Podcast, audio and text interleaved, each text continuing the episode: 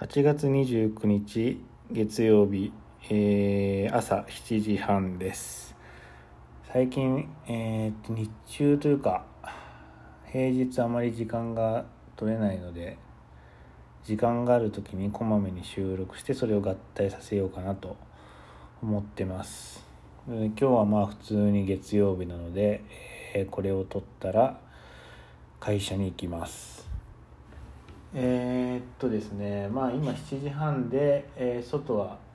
明るいんですけども、まあ、朝晩はやっぱりもう8月も終わりもう今週から9月っていうことでだいぶ涼しくなったんですけどもなんかね今年日中暑いんですよすごい。今年っていうか今年と去年しか知らないんですけど2年を比べてあの比較してるだけなんですけど去年はねもう僕この時期はちょうどこの時期に来てなんか部屋の中寒いなと思ってなんかダウンとか長袖とか下手するとダウン着てたような気もするんですけど、まあ、それ日本から来てなんかこう体が慣れてなかったかもからかもしれないんですけど今年はまあまあ日中暑くてまああのクーラーこそつけなくても大丈夫ですけど、まあ、家の中はね割と涼しいんで。でも外はやっぱ結構暑いですね。車とか乗ってるとうん割と冷房きつめにかけないと汗をかくかなというぐらいの日差しが続いてます。まあなんか多分あの、まあ、僕は去年しか知らないですけど多分あの普通に比べても多分今年は暑い方なんじゃないかなと思いますね。はい。まあ日本なんか9月いっぱいはもうめちゃめちゃ暑いと思うんでそれに比べれば全然だと思うんですけども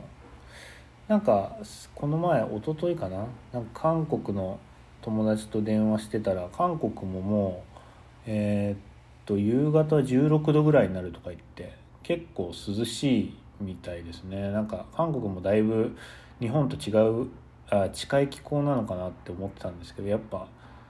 あの北海道と同じぐらいのえっ、ー、と緯度ですよね。緯度が北海道と同じぐらいだからやっぱり、えー、まあ多分日中は暑いんだろうけど涼しくなる時間帯はやっぱ涼しいっていうことみたいですね。うん、まあでもちょっとね年々どんどん暑くなってってるからまあちょっと心配ではありますけども。はい。まあなんか台風とか土砂降りの雨に降られるっていうことも今年はなんかない夏だったので、まあ、なんかそういう意味ではなんか季節感みたいなものはあんまり感じないですね。うん。まあなんかこうあのちょうどこの前スーパー行ったらハロハロウィンのあの展示？展示っていうかあの飾りとかが売っててああもうちょっとでハロウィンなんだなとか、まあ、そういうのを思うぐらいですね。えー、でこれもおととい土曜日に REI っていうアウトドアショップに行ったら、まあ、もう別に用がなくてもなんとなく定期的に行くんですけどなんかえっ、ー、とアメリカは9月5日だから来週の月曜日がレイバーデーっていう祝日でお休みなんですけどなんかそのレイバーデーのセールをやっててでアメリカは割とその祝日の、えー、と前のタイミングになると結構どこでもセールをやってて REI はかなり、まあ、だけじゃないけど、R、僕がよく行くお店だとそんなにいっぱいないので、まあ、REI 見てるとすごい太っ腹なんですよねセールの割引額が。でなんか日本だとまあセールとかいうとまあ結構どっちかっていうと売れ残った商品をまあ、さばくために安くするっていうイメージなんですけど REI とかは全然あのまあ、定番商品みたいなあのシーズン関係なしに売れるものも例えばなんだろうな。あの普通にキッチン用品っていうかあのキャンプとかで、えーと、使う小物系とかあとは、えーと、テントとか寝袋とかあとライトとかっていうのも全部、あのこのブランドのやつは今回25%引きとかそういったことをしてくれるんですよね。だから結構お得ということで、まあ、もちろんあのセールじゃない時も買うけどセールの時になると割と買っちゃい買っちゃうんですねお得だから。で今回僕はえっ、とアウトドアリサーチのエマージヘリウムエマンジエマージェンシー BB かな？名前が。とあとあのブラックダイヤモンドのポールを買いました。ディスタンス Z かな名前は。はい。でえー、っとまあポールはもともと欲しくて日本にいた時からまあなんか友達が使ってるの見ててなんかいいいいって言ってたからまあそれもあるけどあとまあ例えばあのえー、っとなんか今まではツェルトとか貼る時にもうただそれを貼る用のポール、まあ、もちろんそのトレッキングポールに比べると軽いくて細いんですけどまあそれをまあそのツェルト貼るためだけにカバンに入れて持ってったんですけどまあそれをまあポールにすればまあ一石二鳥かなみたいな。っていうのをやってみたくてでまあポール欲しいなと思ってでしかもそのブラックダイヤモンドのそのディスタンス Z かな？が欲しいなと思ってたんですけどなんか日本だとやっぱ2万ぐらいするんですよね日本で。なんか結構壊れるものでもあるじゃないですか。きっと多分折りたたみ式だからまあ絶対普通のなんか普通のトレッキングポールのもう2分の1以下の強度しかないらしいんで折りたたむと。でやっぱり結構破損とか先端がよく破損したりとかもするとかっていうのを聞いたことがあってまあなんかそれに2万円出すのもなあというしかも別にどうしてもいるわけじゃないしなっていう気持ちがあってずっともう2年以上買わないままになってたんですけど今回セールで100ドル切っててもともと多分原価もそんな多分120ドルとかで日本で買うより全然安いんですけどそれがなんか100ドル切ってたからまずそれを買いました。でもう一個の、えー、っとビビーはえー、っとまあなんかビビー泊みたいなもうなんかビビーに傘だけあのかぶせて寝る人とかなんかいるらしいですけどちょっとと僕にはそれは真似できないなと、まあ、今思ってますので、まあ、あのそういう目的で買ったわけじゃなくてなんかまああのツェルトを僕一応使っててで、まあ、そのツェルト去年薬師岳行った時にすごい雨ででまあ上からの雨は普通に防げて風もすごかったけど、まあ、一応あのなんとかツェルトも倒れることなくしのげたんですけど結構そのまあ斜面に張ってでこう水の通り道みたいになってたのかな一瞬。うん、でもうそうなると結局フロアがあのないなんて言うんですかねバスタブがないっていうのかな、まあ、要するに床は空いてるわけですよ基本的にはゼルトっていうのは。でえー、っとだから水がこう横から流れてたら普通に入ってくるんですよね。でまああとはそのうんまあ上がってくるからそこにグランドシートを引いて、えー、耐え忍ぶわけなんですけど僕なんかそのゼルト買ってから使ってたグランドシートは全部あのえー、っと SOL っていうところのあのエマージェンシーシートかな。あれを使っててあの軽くて薄いやつをずっと使っててでまあ多少の雨だったら全くそれでも問題ないんですけどなんか薬師岳行った時はもう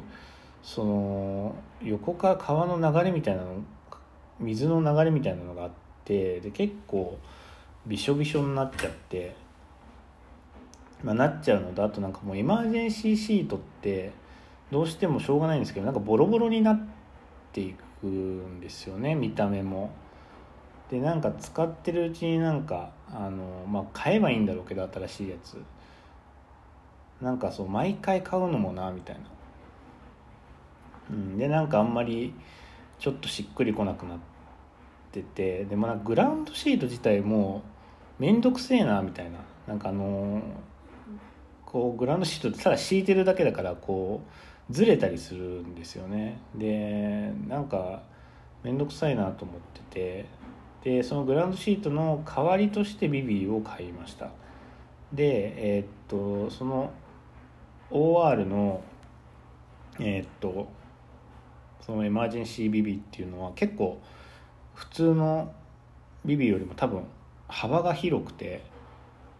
えー、っとまあシングルマットレスサイズぐらいあるのかな多分。よりはちょっとちっちゃいけどまあだいぶゆとりがあるもうただのでかいスタッフサックみたいな感じなんですよね。でえー、っと素材がパーテックスで作られててでまあ一応防水と。でまああのスタッフサックみたいになってるんでもう頭の部分はただキュッて締まる巾着型なんで、まあ、そこは全然防水ではないんですけど、まあ、僕の場合あのそれ単体というかそれプラスタープとかで使うわけじゃなくて、まあ、一応ツェルトっていう個室があってで屋根がちゃんとある状態で使うわけだから、まあ、そこまであんまり上からの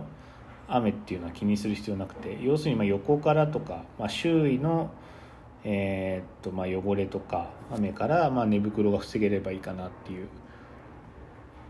まあ、目的で買ったので、まあ、それはいいかなと思って。で、えー、っとまあ横広めだからまあ割とゆとりもあると。で、えー、っと荷物も全部もうそこの中に入れておけば、まあ、去年はその薬師岳でリュックが結構濡れちゃったんですけど足元に置いてた。まあそういったこともなくなるのかなみたいな、えー、つもりで買いました一晩あの布団の上に引いてその中で寝てみたんですけど、まあ、結構熟睡まあ布団の上だからあの当たり前かもしれないですけど割とあの寝返りも普通に打てるし、まあ、割といいかなという感じですね。うん、まあこう今回買ったけど、まあ、当分使えないんですけどね。使う機会はまあないんですけど。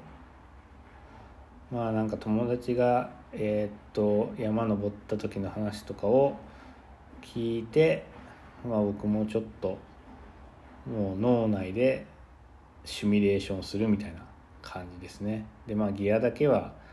まああの今のうちに揃えとこうみたいな。感じです。まあでもなんかそれだけでも結構楽しいですけどね。もう実際やっぱ行かないと行って大体思惑が外れてああうまくいかなかったなっていうパターンなんですけど大体。まあでもやっぱりこう準備してる時っていうのは楽しいですね。こうしようかなああしようかなっていう。はい。まあそんな感じですね。まあ、もう日本で山登る頃にはもうちょっとそのビビは来ている可能性はまあありますけど。はい、まあ、本当ねこっちは雨が降らないのでいいですよね。まあそれはなんかタープとかでも全然いけるわみたいな。うん全然雨降らなかったら。って思いますよ本当。でまああとねなんか思ったのがその REI っていうお店、まあ、いろんなとこにあってでまあそのチェーン店で。でお店によって、まあ、多少品揃えは違うんですけど多少。なんか大元のやっぱセレクトっていうのはなんか一緒なんですよね。で基本的にはもう大手のメーカーしかない。ですよ。だからまあ本当日本でいう石井スポーツとかなんだろうな。あとアルペンみたいな感じでやっぱ大手のもうパタゴニアとかノースとかマウンテンハードウェアマウンテンハードウェアですね。マウンテンハードウェアとかアークとか、まあ、そこら辺の大手プラス REI のオリジナル商品っていうのがだいぶありますね。4割ぐらいなんかオリジナル商品なんじゃないかなっていうぐらい結構なんか力入れて売ってるみたいですけど。うん。でまあやっぱりあの、うんまあ大手いっぱいあるのはまあ仕方ないんですけどガレージブランドのあの商品って僕もっと置いてあると思ってたんですよね。なんか普通にアメリカのガレージブランドってたくさんあるんでそういうのがいっぱい置いてあるのかなと思ったら意外にそれは全然なくってで結局そういう山のグッズをこうセレクトしてるもっと個人店みたいなのもうちの周りには全然なくて。結局なんかそのガレージブランドのものを買おうと思うと通販になっちゃうんですよね。その直通のそのガレージブランドがや持ってるあの EC サイトで買うみたいな。結局日本と一緒。まあ日本って結構もうなんかすごいなってこれ何でもどのジャンルでも思うんですけどなんか見たいと思ったら絶対売ってるじゃないですか。この前も言ったかな。ソファーでも言ったんですけど。もう絶対それもう輸入してるやつらがいるんですよね。もう輸入して店頭に並べてる人たちが絶対いてどのジャンルでも。なんか見ようと思ったらとりあえず東京行けば大体見れるんですけど。なんかアメリカはそうもいかないらしくて。アメリカっていうかもう他の国は多分そうはいかない。僕ってなんか改めて日本ってなんかそういうとこの執念っていうかうんなんかすごいなと思うんですけどそこのカバー力っていうのが。うん。だからもうちょっとガレージブランドのものを置いてもらえると楽しいですけどね。ハイパライトマウンテンギアとかはあのザックとかはバックパックとかはちょっと置いてあるの見ましたけどそれだけですね。他のガレージブランドのやつは一切置いてないので、まあ、結局僕もこっち来てそういうところのやつ買おう買買おうと思うと通販になっちゃってますね、うん、だからまあ一回どっかねえっ、とで見ながら買い物できるって機会があればいいんですけどでなんか先週なんかあのエンライテンドエクイプメントっていうところからメールが来てあのなんかこっち僕はあんまり会員登録とかポイントカードとか一切作らないあのタイプなんですけど面倒くさくて。なんかメールとかももらうのも鬱陶しいし。でただなんかあのこっちというかヨーロッパもそうっぽいですけどなんかブランドのそのサイトで登録登録すると初回10%オフとか20%オフとか割となんか太っ腹なサービスがあってあとはシッピング無料とかでいいなと思ってなんかそれこっちでは登録するようになったんですけどでなんかそのエンライテンドっていうところからメールが来て何だったかなパシフィッククレストだったかななんか先週の土日にオレゴンでえー、あこれか。PCT Days 2022って書いてあるパシフィッククレストトレイルデイズっていうまあなんかイベントがあったらしくて。でまあもういろんなガレージメーカーがこのオレゴン州の、えーと、カスケードロックスっていうところに集まってなんかすごいめっちゃ綺麗なこですけど写真見ると。で、えー、もう一堂に会してそこでギアを紹介しながら、まあ、販売するみたいな。でなんか写真見てるとみんなこう寝袋に入って説明受けたりとかマットの上に寝転んでとかなんかやってて超楽しそうですけど。なんかこれを見るともうあらゆるメーカーが書いてありますね。えっ、ー、とまあこのエンライテンド GPAX えー、あとなんだ。まあ普通になんかちょっとちっちゃすぎて見えねえな。ハイパーライト。マウンテンギア。あ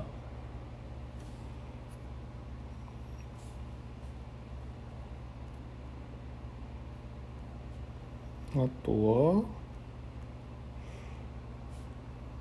あとは？クノック？とか。なんかいろいろまあすごいいっぱい書いてあってなんか楽しそうですね。ULA ULA なんとかっていうのありましたよね。ULA エクイプメントみたいなのとか。なんかあとグラナイトギアとかも書いてあるんですけどこっちでなぜかグラナイトギアって日本でめっちゃ見るけどなんか REI とかに一切なぜか置いてないんですよね。あとシックスムーンデザインズとか、まあ、とにかくなんかこう日本でも流行ってるようなガレージブランドプラス、まあ、もちろん有名なニーモとかエクスペドとかあのそういったもう大手も一堂に集まってやるっていうのがなんか8月1920の2日間だったらしくてちょっと来年はこれ行きたいなと思ってます。まあ普通のね土日だからまあそんな遠くはないとはいえ飛行機で多分行かなきゃいけないからちょっとね簡単に行けるかどうかはちょっと分かんないんですけどまあ多分他にこういうのでもなかったら多分こんなギアを試せる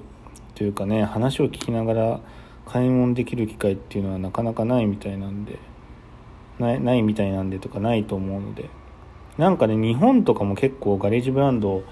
なんかこういうイベントみたいなのやってるとかって聞きますけどいいですよね。なんか数も多分全然多いと思うんで一回も行ったことないけどちょっとそういうのも行ってみたいなと思いました。2週間前から減量期に入ったわけなんですけど体重が全然減らないですね、まあ、体重というか、まあ、今体脂肪率を減らそうとしているので、まあ、体脂肪率基準で考えてもまあ全然減らないということで、まあ、なかなかやっぱね難しいですね。僕まあ減らす方は得意だと思ってたんですけどなんか今あの脂質だけをカットして他のは買えないみたいな、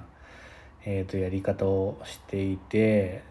食べなきゃ僕も、まあ、当たり前だけど減るんですけどやっぱちゃんと食べながら脂質をカットしても全然減らないと、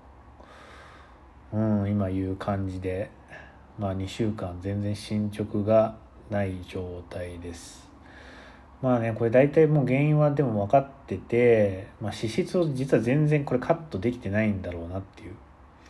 うん、なんか僕がやってる脂質カット方法ってなんかそもそも僕そんなに脂質たっぷりのメニューではなかったと思うんですよ自分の食事が。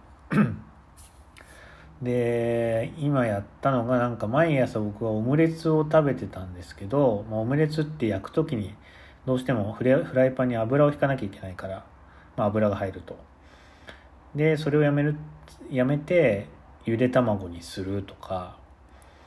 毎食サラダを食べるんですけどサラダのえー、っとドレッシングにいつもビネガーとオリーブオイルをかけてるんですけどそのオリーブオイルをやめてビネガーだけにするとかまあねそういうすごいめっちゃビビたることをやっているのに対しこの2週間結構ジャンクフードも食べちゃって、まあ、これはもう絶対ありえない 話なんですけどうんなんかちょっとお昼とかお弁当できるだけ持ってってるんですけど出勤というかオフィスに行く日は。なんか先週まあまあ忙しくてお弁当作れない時があって、まあ、その時はチーズバーガーを食べたりして昨日もピザを食べて、えー、チーズバーガー2回とピザ2回食べてるから、まあ、減るわけがないですねこれよく考えるとね。うんなかなかねあのアメリカで脂質カットした昼食を外昼食というか外食をするってなかなか難しいなと思って、まあ、探せばあるのかなうんでもなんかねあんまり僕のか会社の周りにはなんかそういうチーズバーガーのカフェチーズバーガーとか売ってるカフェとかあとサブウェイぐらいしかなくて、まあ、サブウェイの方がね多分気持ちヘルシーなんだろうけど、うん、なかなかどこもハイカロリーなイメージですね。まあちょっとそういうのも立って今週はねしっかりした食事をとってなんとかまあ体脂肪を減らしたいんですけど、まあ、多分難しいからもう次の炭水化物を減らすっていう作業に入らないといけないでしょうねきっと。まあ、でもなんか、えー、と今よく分かったのが、まあ、この2週間全く体重が増えもせず減りもせずで大体1日に食べてるご飯が、えーとまあ、お米が、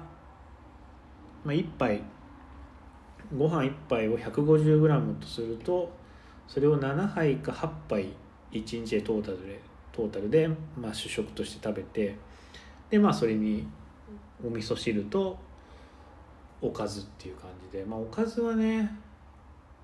まあ日によって多少変わるんだけど基本的にはまあ鶏肉とか卵でタンパク質をとってでうんまああんまりねそんなハイカロリーなこう油っぽいおかずみたいなのは食べてないからまあいいと思うんですけど。まあそれが大体僕の自分のイーブンな量っていうか、まあ、今の活動量に対して、えーまあ、ちょうどプラマイゼロになる、まあとまあ、摂取カロリーの量なんだなっていうのが、まあ、分かってまあこっから増やすんだったらまあもっと食べなきゃいけないし、まあ、減らすんだったらもっと、ね、減らさなきゃいけないと思うんですけどまあなんかその基準が分かってよかったなとは思いましたね。まあ、せっかくねなんか増やしたから減らしたくないっていう気持ちもあるんですけど、まあ、長い目で見れば減らした方がいいっていうことなんで、えー、頑張っていきたいと思います。えー、っと先週銀行口座を作ったんですよ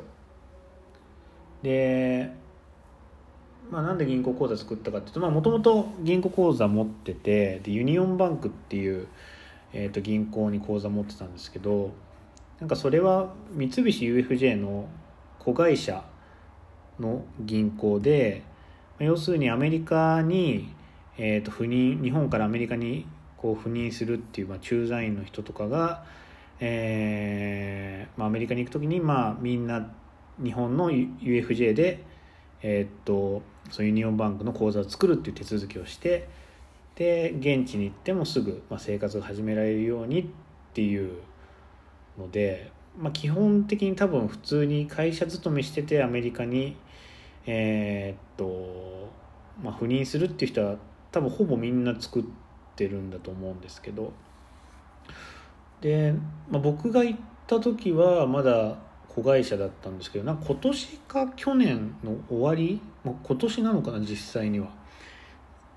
なんかユニオンバンクを三菱 UFJ が売却するみたいな。でもうアメリカのただの銀行になる。アメリカのどっかの銀行に売ったのかな？分かんないですけど。だからまあそうなると今までは日本語サポートとかが当然あったわけですけど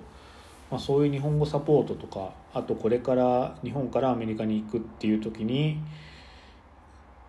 あの気軽に作れなくなるのかどうなのかちょっとわからないですけど。まあなんかそういったニュースを見ましたね。はい。で今までは妻と共同共同口座共同名義みたいなえー、と口座でなんかアメリカってあの銀行の口座とかが個人の日本だと個人ですよね、えー、別に家族だからといって同じ口座を一緒には持てないんだけど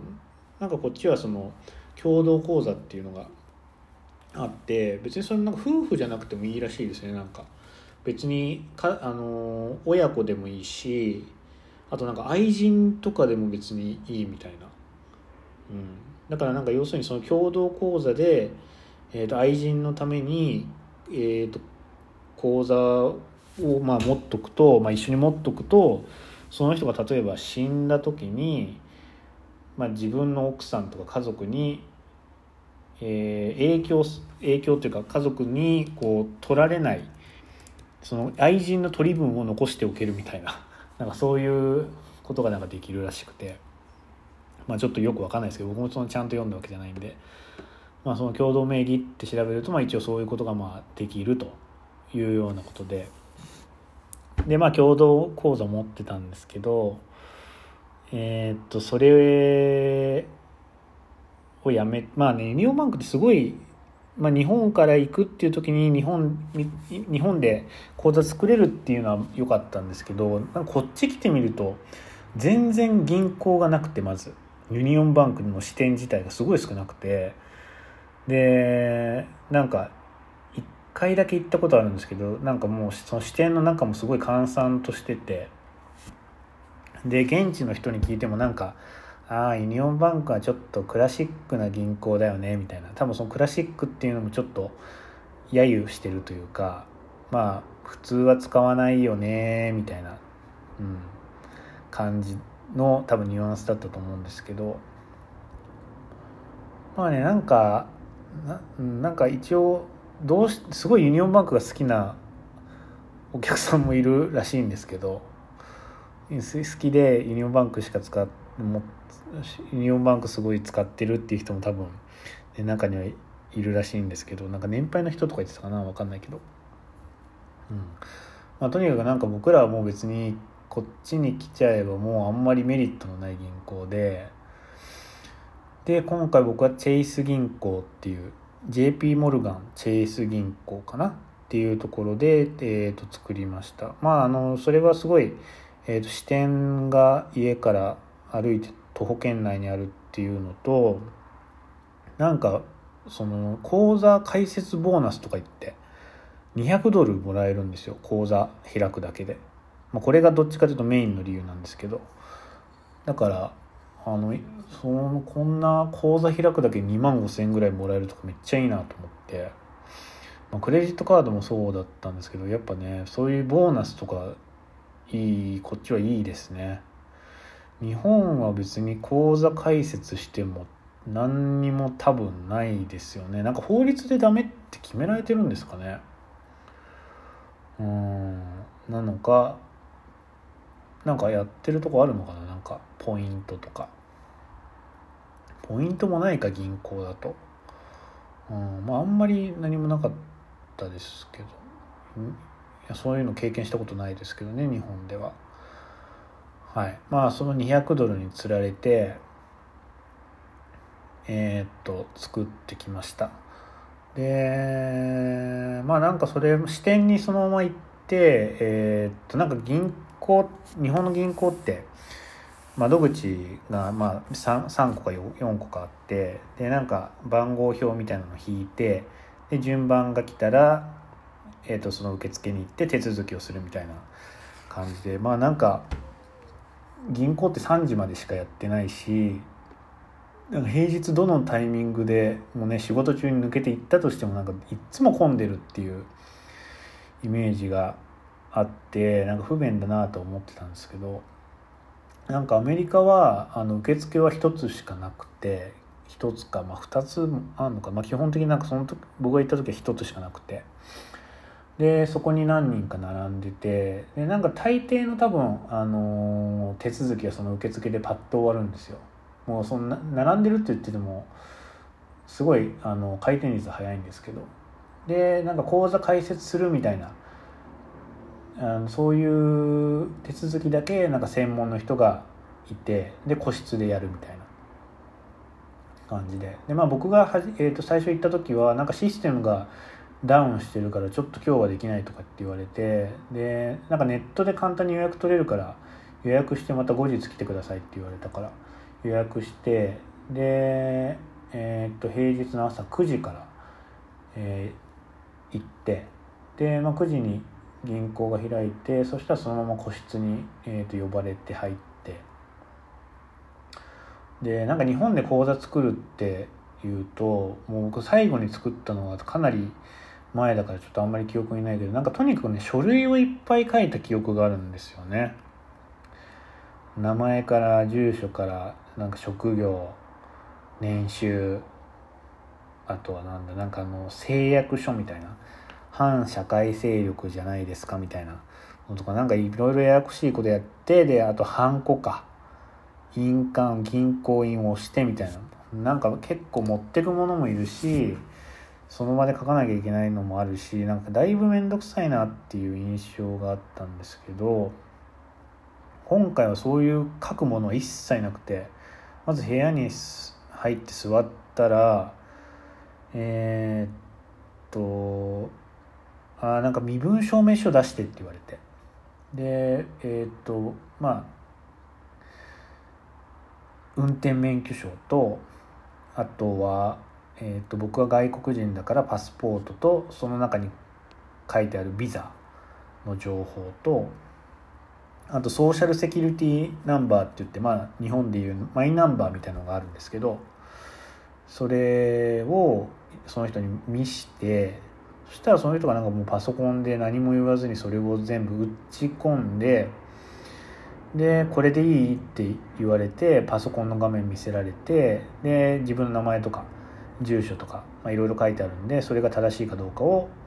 チェックするみたいな。で僕がチェックしたらクリックをなんか2回か3回やってであとはカードのデザイン、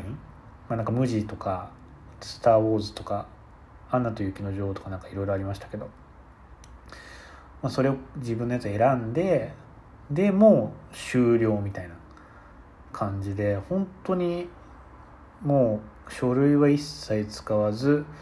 で渡される書類もほとんどなくて基本的にはもうメールでその場で送るみたいな感じでまあ口座番号とか書いた紙だけちょっと印刷してくれましたけどね。まあでもそれも本当なんか A41 枚ぐらいのめっちゃ適当なやつで、全然なんか違うんだなと思って。うん。で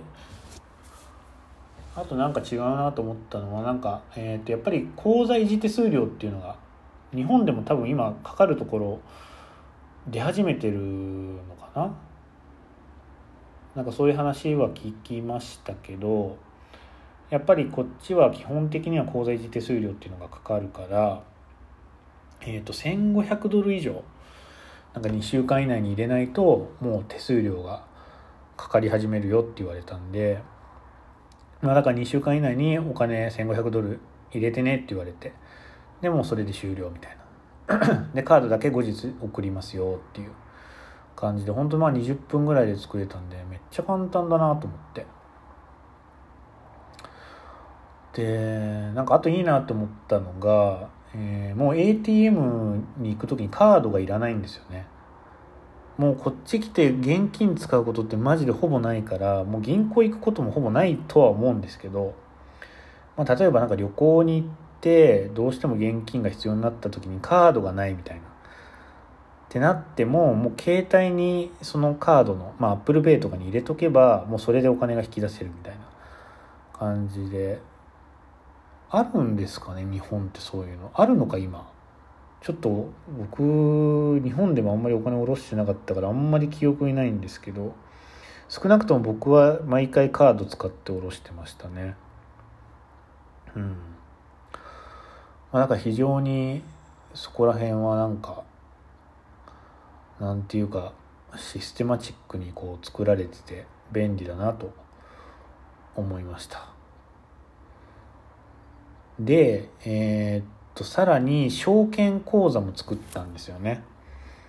あのちょっと投資をしてみようかなと思って。でえー、っと僕今まで投資ってほぼやったことなくてなんか日本にいる時に若干なんか投資信託っていうのをすごい少額やって何年ぐらいやったのかな？3 3年ぐらいやったのかな一応。34年ぐらいやってでも毎月銀行から勝手に引き落とされるからもう気づかないうちにやってるみたいなんでもうなんかもう3年間いくらになってるとか全く見たことなかったんですけど なんかアメリカ来る時になんかその外国日本非居住者になる人はその証券口座って基本的になんか閉めなきゃいけないらしくて、まあ、閉めなくていいところもあるらしいんですけど僕 SBI 証券っていうとこでやっててでそれ SBI 証券はなんか聞いたらもう全部要するに口座は、まあ、閉めて解約していってくれって言われてだから要するにもう持ってるあのその投資信託も全部その時点で売ってくださいって言われてでしょうがなく、まあ、売ってこっちに来ましたけどまあでもなんかそれでもやっぱ投資信託しててちょっとは増えてましたねなんか。ほんとちょっと10万とかそれぐらいですけどまあでも3年で10万ぐらい増えたらまあお小遣い的な感じではまあ、まあ、ありっちゃありですよね。うんまあ分かんないけど。まあでもなんかちょっと僕もなんかあのー、ちょっと投資とかやってみようかなみたいな。感じで、えっと、一応証券口座を作りました。なんかチャールズ・シュワブみたいななんかチャーシューみたいな略してチャーシューみたいなあの証券会社。で、えーと、口座を作りました。なんかねそのチャーシューはあの日本に帰ってもできるらしいんですよ。他のなんか証券口座いっぱいあってでまあその証券口座はえー、とまあ、基本的にはアメリカから日本に帰る時に、まあ、閉めなきゃいけないと。でまあ僕はもう日本に帰ることが確定してるんで何年かしたら。で結局それだとまたその時点で売らなきゃいけないからもしその時点で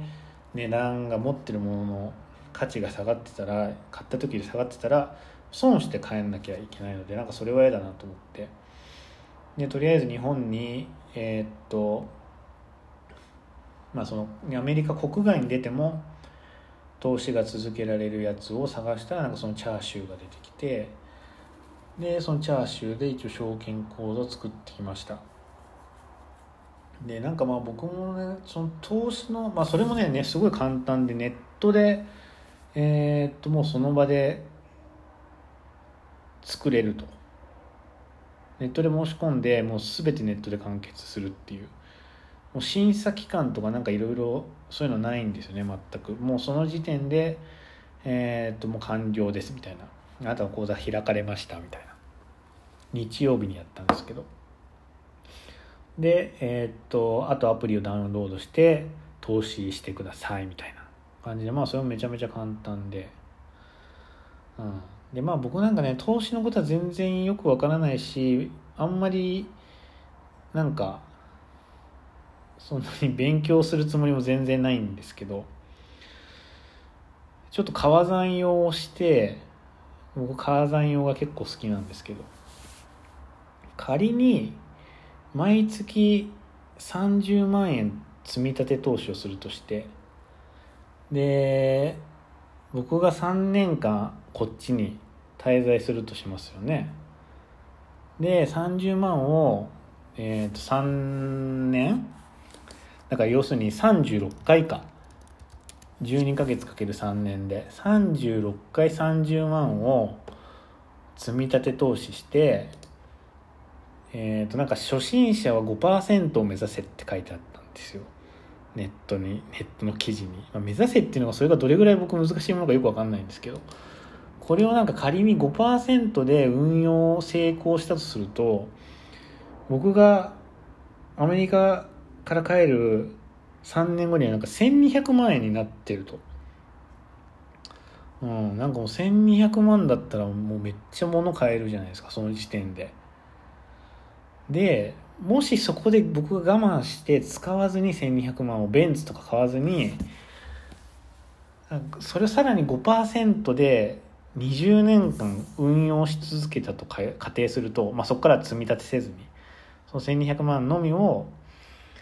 あの20年間もほったらかして5%で運用し続けし続けたとすると20年後2600万になってるらしいんですよこれ。本当かどうか分かんないけど本当かどうかっていうか、まあ、本当なんですけど計算的には。うん。これすげえなと思って。まあ、そんな5%でホイホイこう増えていくのか僕全くわからないんですけどそんなに簡単なものなのか、うん、そしたら僕今31歳だから3年後35歳として55歳の時に2600万円使えるっていう。ああこれ嬉しいですね。本当に。うん。まあなんかこう投資のなんかやってる人なんかサラリーマン投資ブログみたいななんかすごいいっぱいあって調べたらでなんかそういうの見るとやっぱりみんななんか基本的にはあの早期退職したいんですねみんな。で早期退職したいから早くもう今今今もう生活を切り詰め、まあ、切り詰めてというかまあ分かんないけどとにかくもう無駄みんな言ってるのがなんかもう無駄遣いをやめて投資に回すんだみたいなことを書いてるんですよ。なんかもうあらゆるテクを使って無駄遣いを抑えてみたいな。でそれを投資に回してで40代でもうリタイアしてフィリピンに行きたいみたいな。なんかそういう人めちゃめちゃいるんですよね。うんなんか僕の周りあんまりそういう人がいないから全然知らなかったんですけどなんかみんな意外に仕事早く辞めてなんかそういうフィリピンとか生きてんだなと思って。なんかそれがちょっとねびっくりしましたね。うん。まあなんかなんでファイヤーっていうらしいですねそういうの。うん。なんかファイヤーその早く辞めてあのもう投資だけで食ってくみたいな。でなんかそれファイヤーはえー、っと自分の1年間の生活費が総投資金額の4%に収まるぐらい、えー、まあその投資の運用額っていうのがたまったらもうファイヤーでき、まあ、ファイヤーってその仕事辞めれるっていう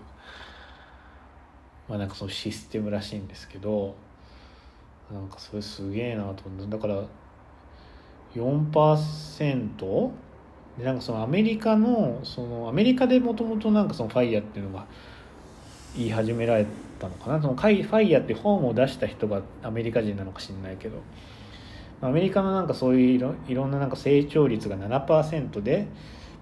インフレ率が3%だからまあそれを差し引いて4%、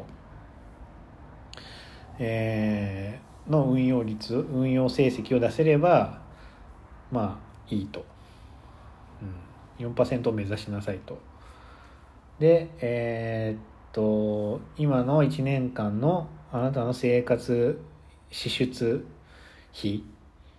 を4%で割った金額がもし貯まったらもうそれを運用あとは運用しとけばいいよねっていう。まあまあそういうまあ当たり,、まあ、言ってることは当たり前なんですけど。うん。なんかねどうやらファイヤーっていうのをみんななんかしたいらしくて。それでまあ投資をしてるらしいですね、うん、まあね僕これ妻にさっきの川山用の話したんですけどまあ毎月そんなにその物欲を我慢できるできるのって言われてできないよね多分って、うん、だからもうそういうの考えない方がいいよって言われてまあ確かにそうだなと思って、うん、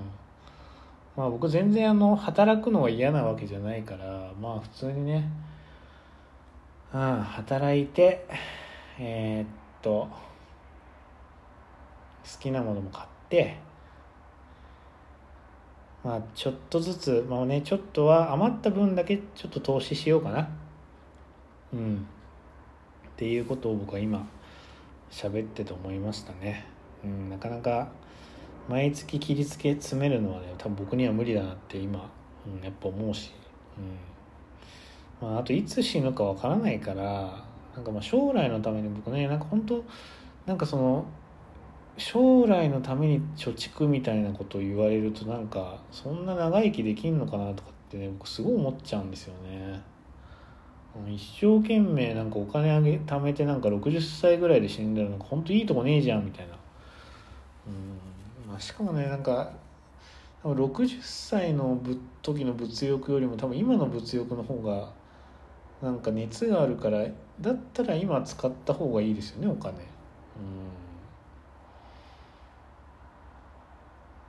うん。いや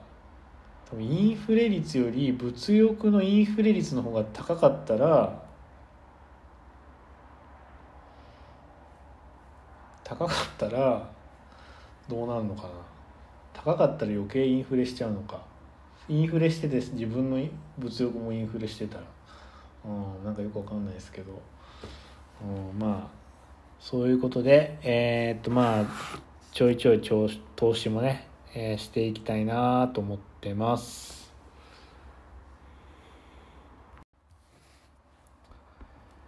いや物欲の秋ということで、えーと、欲しいものがね結構溜まってきててます。溜まってきてます。僕がね今一番欲しいのは意外にスーツケースなんですよね。スーツケースって僕一回も買ったことなくて、えー、今までスーツケース使ったことってまあ数えるぐらいしかないんですけどなんか親のお下がり使ったりとかなんか妻のやつ借りたりとかなんかそういう感じで自分のスーツケースって、まあ、買ったことなかったしなんか欲しいとも思ったこと僕一回もなかったんだけど、まあ、スーツケースって本当もう持ち歩くのもだるいし、まあ、基本的にはもうなんだろう今までスーツケース使ったのって僕留学する行き来とあとこアメリカに来る時だけかな人生で使ったのって。それ以外基本的に旅行も全部リュックとかで行ってたからうん本当にまあ必要な場面っていうのがあんまなかったんですけどなんかここに来て突如スーツケースがめちゃめちゃ欲しくなってなんかっていうのもなんかあの車でこっち来て旅行するようになって意外に車の旅行ってなんかスーツケースが便利なんじゃないかっていうのを思ってて。まああのまあスーツケースとリュックみたいなまあけまあそのいろんなこう国立公園とかに旅行に行って歩く時は当然リュックなんですけど夜あのホテルに着いてでその車がホテルに歩く時にスーツケースあるとすごい便利だなと思って。リュックプラスまあ基本的にそのアメリカって車の中に荷物入れとくと取られちゃうらしいんですよ。ね本当かどうか分かんないけど。ガラスとか普通に割られてあの物取られちゃうみたいな。で僕の知り合いの人なんかコーヒーをそうコーヒーのせいか分かんないんだけど車の中にコーヒーをスタバのコーヒーを入れてただけでなんか取ら割られて取られたとか言ってそれ絶対コーヒーのせいじゃないだろうと思うんですけど、まあ、要するにそのコーヒーとかなんかすごいしょぼいもんでももう見えるとこに置いとくなという、まあ、教訓だと思うんですけどねこれ。うんまあ、とにかく荷物はもう残しとけないので日本みたいに。だから基本的にもうホテルに入る時は全部荷物持ってかなきゃいけないんですけどそういう時にあの、リュックとか、まあ、結構な荷物なんですよね長い距離行ったりすると結構食べ物とかもあるし。で、まあ、リュックにさらに大きいリュックになんか手提げ袋みたいないっつもなんかいっぱい持ってかなきゃいけなくて。でホテルと車の行き来がまあまあ大変だなと。でなんか僕の妻はなんかスーツケース持っててまあ大きいスーツケースじゃなくてそういう時はあのカリマーかな？カリマーのあのえー、っと、まあ、ファブリックでかその布のスーツケースソフトスーツケースみたいなの、まあ、リュックみたいにしょえしょえたりしょしょえもするんですけど、まあ、なんかそれをなんかコロコロコロって転がしてなんかめっちゃ楽そうに歩いてるのを見てあ僕もなんかこういう時にためにスーツケース欲しいなと思って。だから飛行機乗るためのスーツケースじゃなくて車で旅行する時のためのスーツケースみたいな、うん、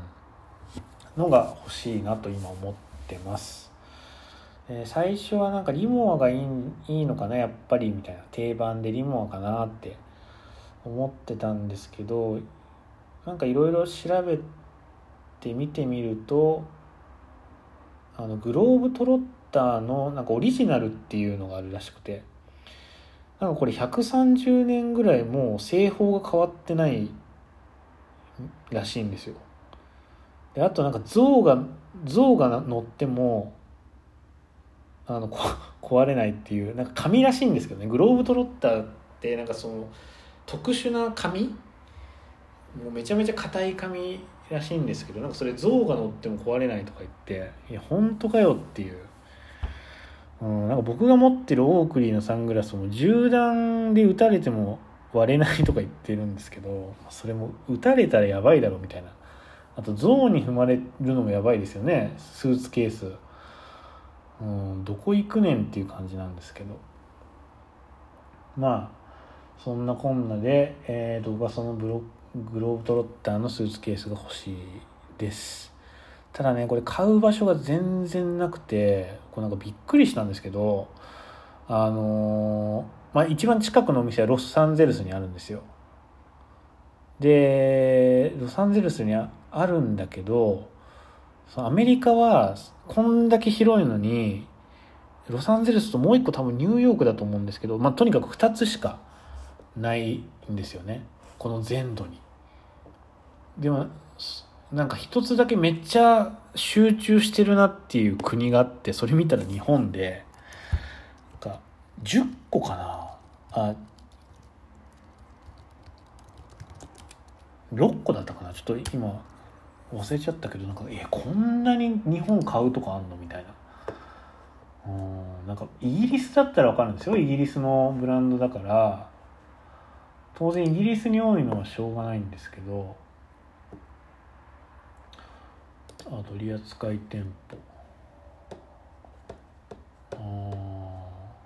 12あ違うな。123456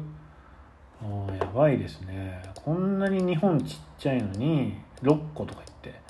アメリカこんだけでかいのにえっていうかちょっと待って。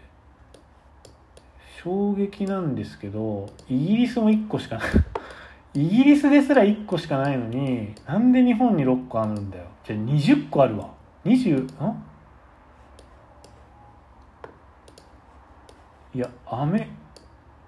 20いや本州だけで20個ある日本は。であと北海道に1個と九州に2個とか言って全部で、えー、23個。ちょっとやっぱ日本って異常ですよねこれ。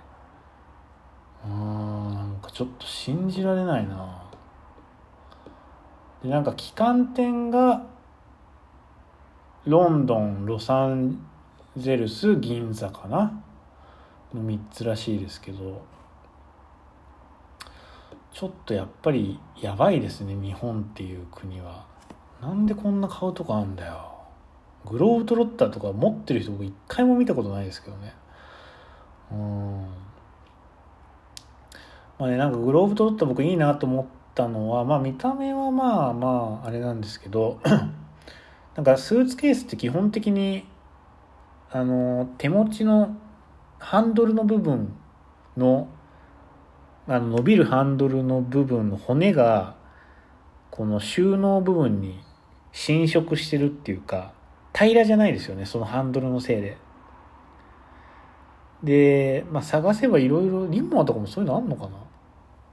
そのハンドルが干渉しないやつみたいな。まあなんか探せばあるのかもしれないけどなんかそのグローブトロッターのえー、っと、まあ、オリジナルっていうのが一番そのシンプルだから僕オリジナルが良かったんですけどそれの、えー、っとコロコロ？コロコロ？ちょっと何て言うんだっけこれ。タイヤ？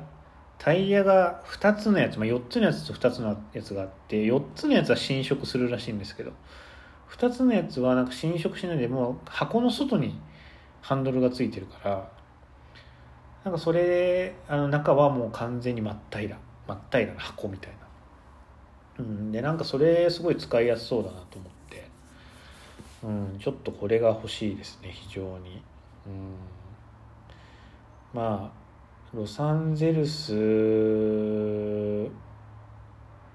じゃなくて多分日本で買うでしょうねきっと。ちょっと年末日本に帰ったら、まあ、22個あるんで本州に20個あるから多分僕の生活圏内にも多分あると思うんですけど今年の年末もし日本に帰れたらえー、っと買いたいなと思っています。多分日本で買う方がきっと安いんだよな値段も。うんでしかもなんか消費税も多分カット免税多分されるからちょっと安く買えるんじゃないかなとは思ってますけど。はい。えー、とまずスーツケースが欲しいと。あとねバックパックもね欲しいんですよね。なんか今ちょっと会社にえっ、ー、とバックパックで行ってるんですけどそれなんかちょっと妻のバックパック借りててなんかもう汚れるから返せって言われてて自分が会社に持ってくやつがないので欲しいですね。なんかあんまでもちょっといいのがちょうどいいのがなくて。まあ、なんかハイパライトマウンテンギアっていうところのデイブレイク。っていう17リットルのリュックにしようか。今ちょっと悩み中ですけど。うんなんかでもねパッとしないっていうかめちゃめちゃ欲しくはないっていう感じだからまあどうしようかなっていう感じで悩んでます。まあなんかいいバックパッククおすすめのバックパックがあればえー、と教えてください。あとはえっ、とあとね僕が欲しいもの今欲しいものはね小森のシルクスイングトップっていうやつがちょっとなんか欲しいですね全然そういうの知らなかったんですけどなんかインスタ見てたらなんかよく行くよく行くというかまあたまに行くお店のインスタで9月2日にま、あのもし残ってたらオンラインで販売しますって書いてあったからああと3日ぐらい待ってもし乗ったら乗ってきたら買おうかなと思ってますけどまあ乗らないか。多分速乾とか言って。なんかそすぐ速乾するんでそのお店。すぐ速乾するらしいんで噂によると。僕あんまり速乾してるところ見たことないんですけどなんか噂によるとすぐもう店頭に並べた瞬間に消えるらしいんで品物が。だからちょっと買えるかどうかわかんないんですけどもし残ってたらねちょっとすごい欲しいなと思ってます。あとねあとあとね僕ねスカーフが欲しいんですよね最近。最近うんスカーフがなんか欲しくて最近っていうかうん結構登山の時にバンダナをあの首に巻くみたいなのをやるんですけどなんかカリフォルニアの日差しがやばすぎて今僕すごい焼けちゃって体が。で、まあ、特に、まあ、日焼け止め塗ってるんですけど、まあ、やっぱりそれだけだとこ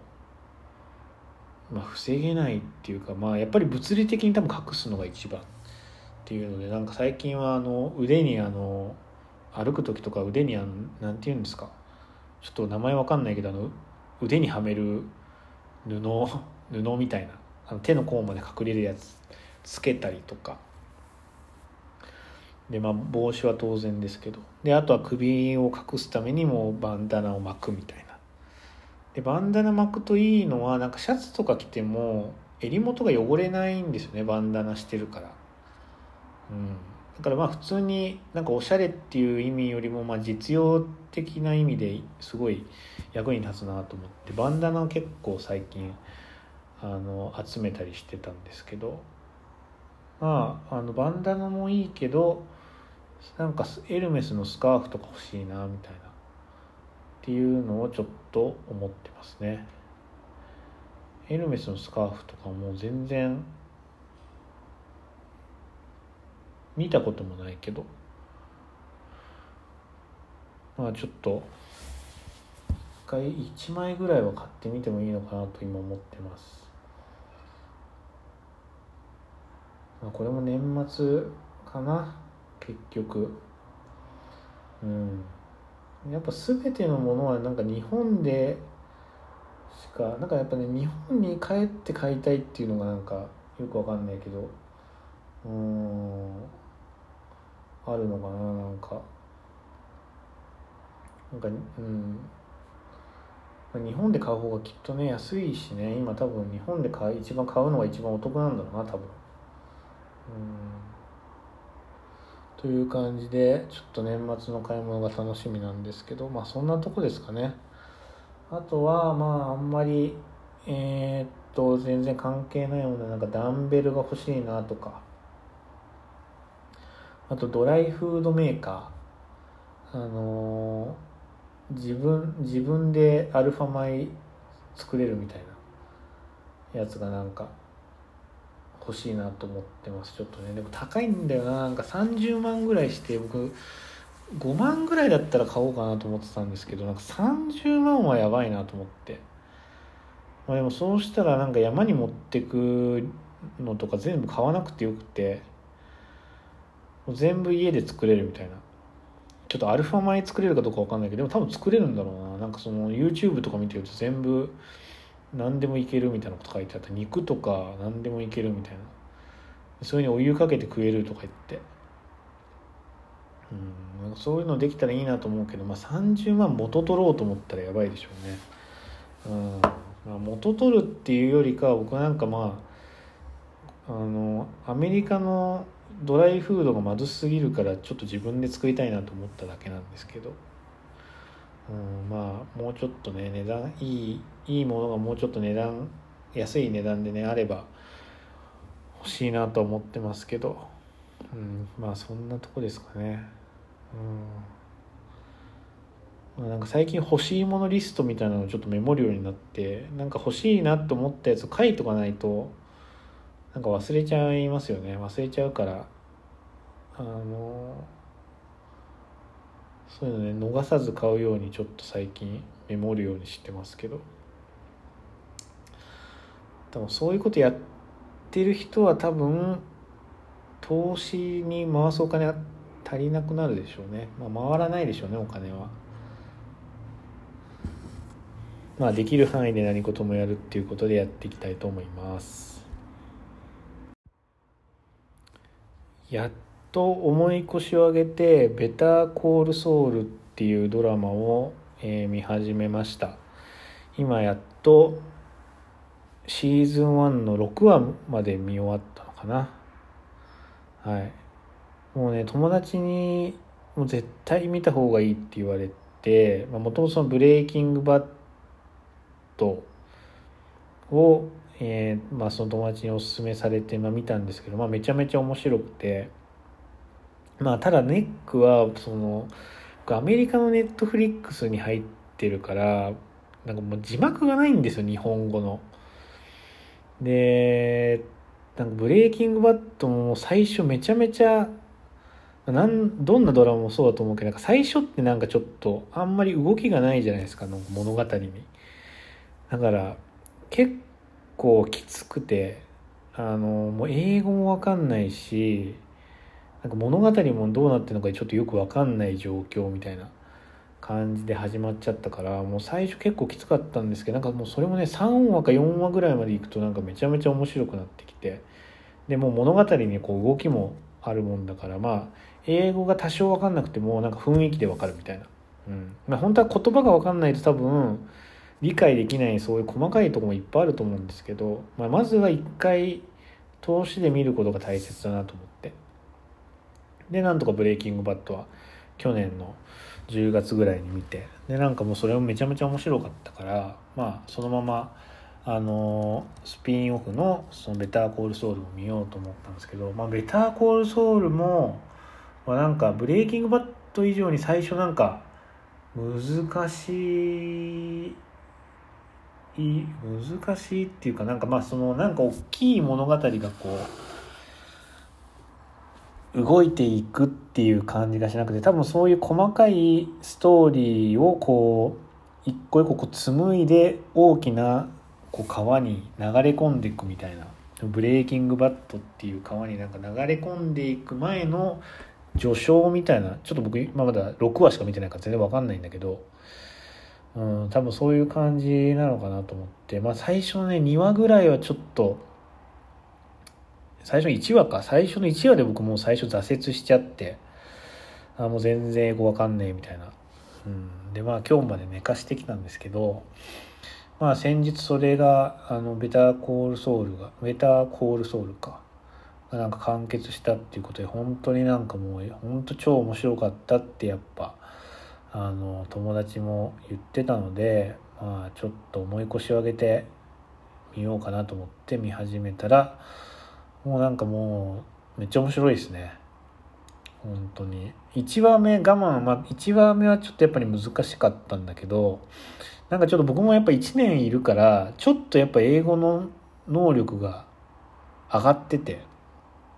多少は。字幕を読みながらだとなんとか終えるみたいな、うん、感じででああこれってこういう話だったんだみたいなのが今ちょっとやっと分かってきて、うん、すごいいい感じですね、うん、でなんかもうあのブレイキングバットでおなじみのキャラクターももうあの何人か出てきてるので非常に面白いですね。まあ、あの日本語の映画とかあの字幕付きのものを見るほどやっぱりスピードは出ないんですけど見れないあの結構戻したりしなきゃいけないので。まあそれでもちょっとマイペースにシーズン6まであるのかなた多分。まあちょっと長いけどえっ、と見ていきたいと思います。なんかね意外に英語の勉強にもなんかなるなと思ってあのーこの前クリーニング屋行く時になんか妻のジャケットになんか水のシミみたいなのがついてて。でシミを落としてくださいって何て言うんだろうねみたいな。またクリーニングシリーズですけど。って言って聞かれてで僕なんかとっさにあ多分ゲット・ザ・ステイン・オフだねみたいなことを言えて。それなんでかなと思ったらなんかそのベターコールソウルの最初の方になんかある登場人物がカーペットにサルサソースをこぼしちゃうんですよね。うん、でなんかその白いカーペットにサルサソースをこぼしてでおばあちゃんになんかゲット・ザ・ステイン・オフみたいなことを、うんまあ、それスペイン語だったけどなんか字幕にゲット・ザ・ステイン・オフって出てきてたのかな。うん。って言われてなんか分かった分かったおばあちゃん僕がやるからって言ってでその人が一生懸命そのカーペットについた、まあ、サルサソースを拭くっていう、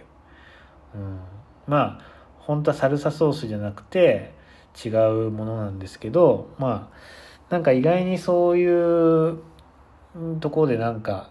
英語の勉強にもなるのかなと思って、うん、シミを落とすね「ゲット・ザ・ステイン・オフ」っていう。はい。えっ、ー、と勉強になりました。あとねなんかその友達がそのベターコールソウルに出てる登場人物のなんかアメリカの50歳ぐらいのおじさんが着てる普通なんだけどなんかそうちょっとうんおしゃれおしゃれっていうかまあそういう普通の服になんかこうなんかインスピレーションをもらってるみたいなことを言っててまあ確かにすごいかっこいいというかなんか渋いね感じのおじさんたちがいっぱい出てくるんですけど僕もなんかその中のおじさんの服にちょっとインスピレーションをもらってなんかウエスタンシャツがちょっと欲しくなりましたね。うん、なんかそれもただのモブキャラなんですけどその僕がインスピレーションもらったおじさんは。なんかすごい金持ちなのかな？ちょっとよく分かんなかったけど。金持ちでなんか家にいっぱい高そうな車とかあと動物の剥製がなんかいっぱいあるおじさんが出てきてなんかその人がえー、っと白っぽいきなりっぽい色かな？なんかベージュのウエスタンシャツにデニムを履いててで僕はあのなんか全然今気に入ってないデニムがあるんですけど初めて通販でデニムを買ってで、なんかすごいね、股上が深い系のデニムなんですよね。うん、で、結構ストンとこう、落ちるシルエットみたいなので、なんか、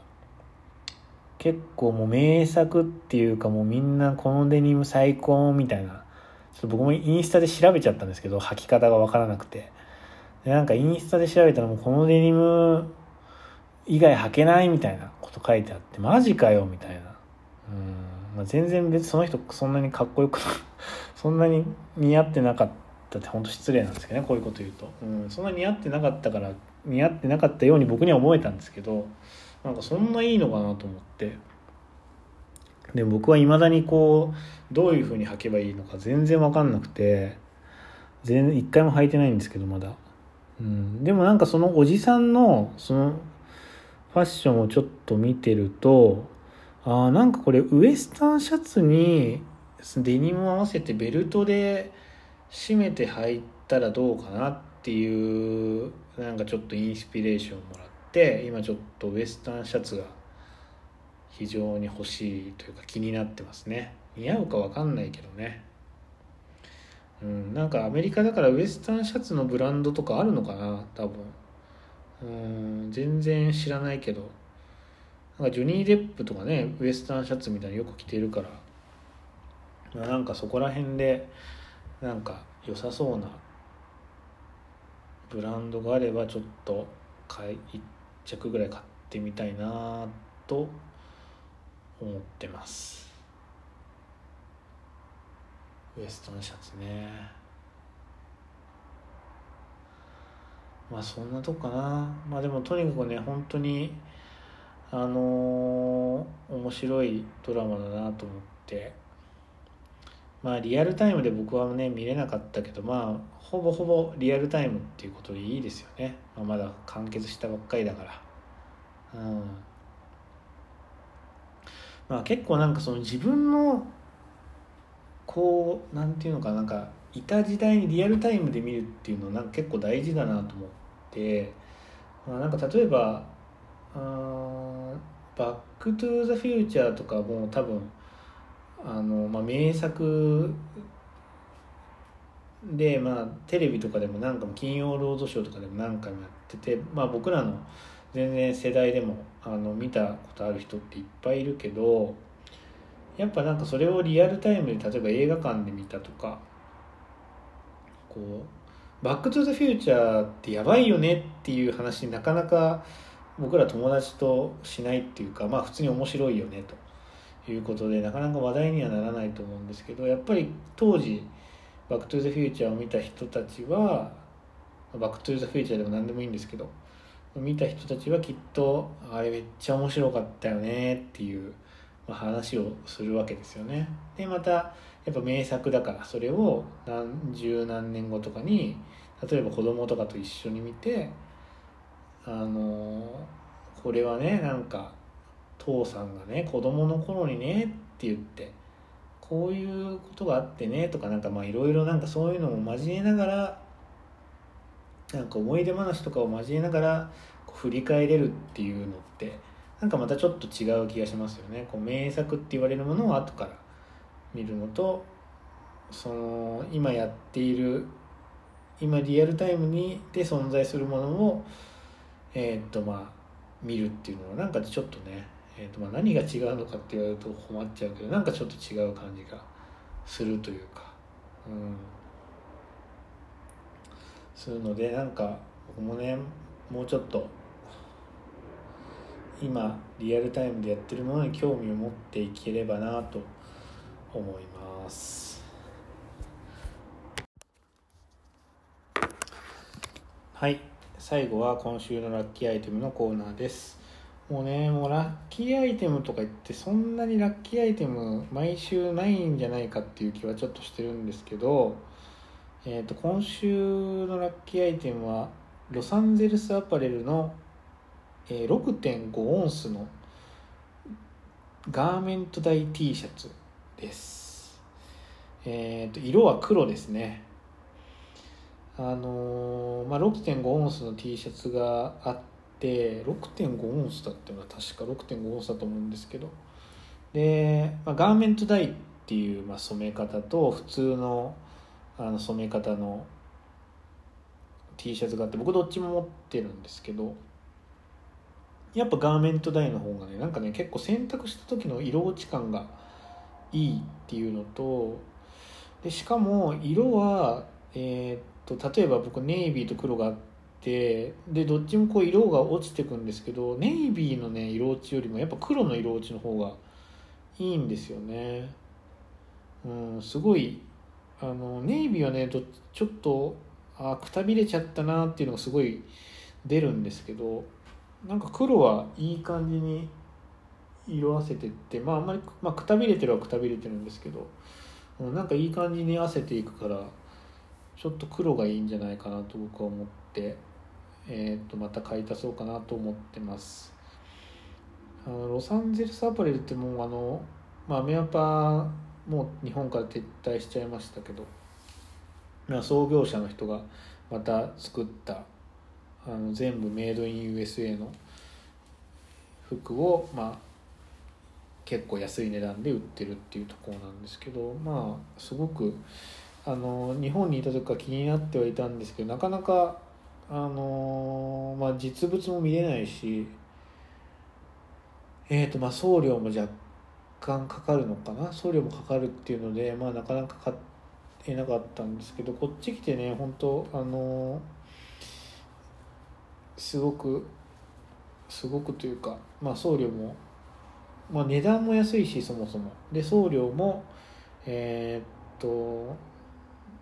ないくら以上かかったらまあ無料になるっていうのでなん結構何回か買ってるんですけど。うん。この6.5オンスの T シャツガーメントタイの T シャツはすごくおすすめですのでもし T シャツ探してる人がいたらえー、っと1着買ってみてはどうでしょうか。サイズはねえっと僕は L サイズを着てますね。うん。まああの例によって丈は長いんだけど肩幅はまあ割とあのいい感じの意外にそんなに大きすぎないっていうことでまあ長ければパンツインすればいいだけの話なので割と大きめに着てもいいんじゃないかなと思ってます。まあなんかねロサンゼルスには一応店実店舗もあるらしいので今度行ったら行ってみたいなとは思ってますけども。あのねなんかあの本当はあの、まあ、アメリカって T シャツなんかヘインズとかあとなんだ何でしたっけフルーツオブザあなんとかってありましたよね。ちょっと僕ど忘れしちゃったな。ブルーム・オブ・ザ・なんとかか。ちょっと忘れちゃいましたけど。とかなんかこうアメリカのなんか T シャツブランドっていっぱいあるイメージでで確かにねそういうブランドのものがあの近所のスーパーなんかターゲットっていう、まあ、声優みたいなとこがあるんですけどそこになんかあのいっぱい売ってるんですよ。で、えーと、ヘインズの T シャツ買ったんですけどなんかもうめっちゃしょぼくて6枚パックとかでめっちゃ入ってるんだけどペラッペラなんか和紙みたいな生地の T シャツでなんか日本でヘインズっていうとなんかあのジャパン企画みたいなちゃんとしたクオリティのものが出てくるじゃないですか。あの生地も結構しっかりしてるしまあそのものによるんだと思うけど。うん。でもまあ基本的に多分日本企画のものって縫製も割ときっちりしてるなと思うんですけど。こっちで買ったやつはもう生地も薄いし糸とかのこのほつれっていうかなんかその縫い方もめちゃめちゃ雑でうんちょっととても1枚では着れなくてもう本当のマジな下着としてしか着れない仕様になってるので意外になんか T シャツってないんだなっていうのをちょっと思ってますね。だからまあロスアパの T シャツは重宝してます。あとなんかね最近スーパーでホールフーズで見たパクト。PACT って書いてパクトって読むのかちょっと分かんないけど PACT って書いてあるなんかブランドがちょっと、えー、気になってるのでまた買ったらえー、っと買ってよかったら紹介したいと思います。えー、じゃあそれでは今週はこれで終わりということでまた次回お会いしましょう。バイバイ。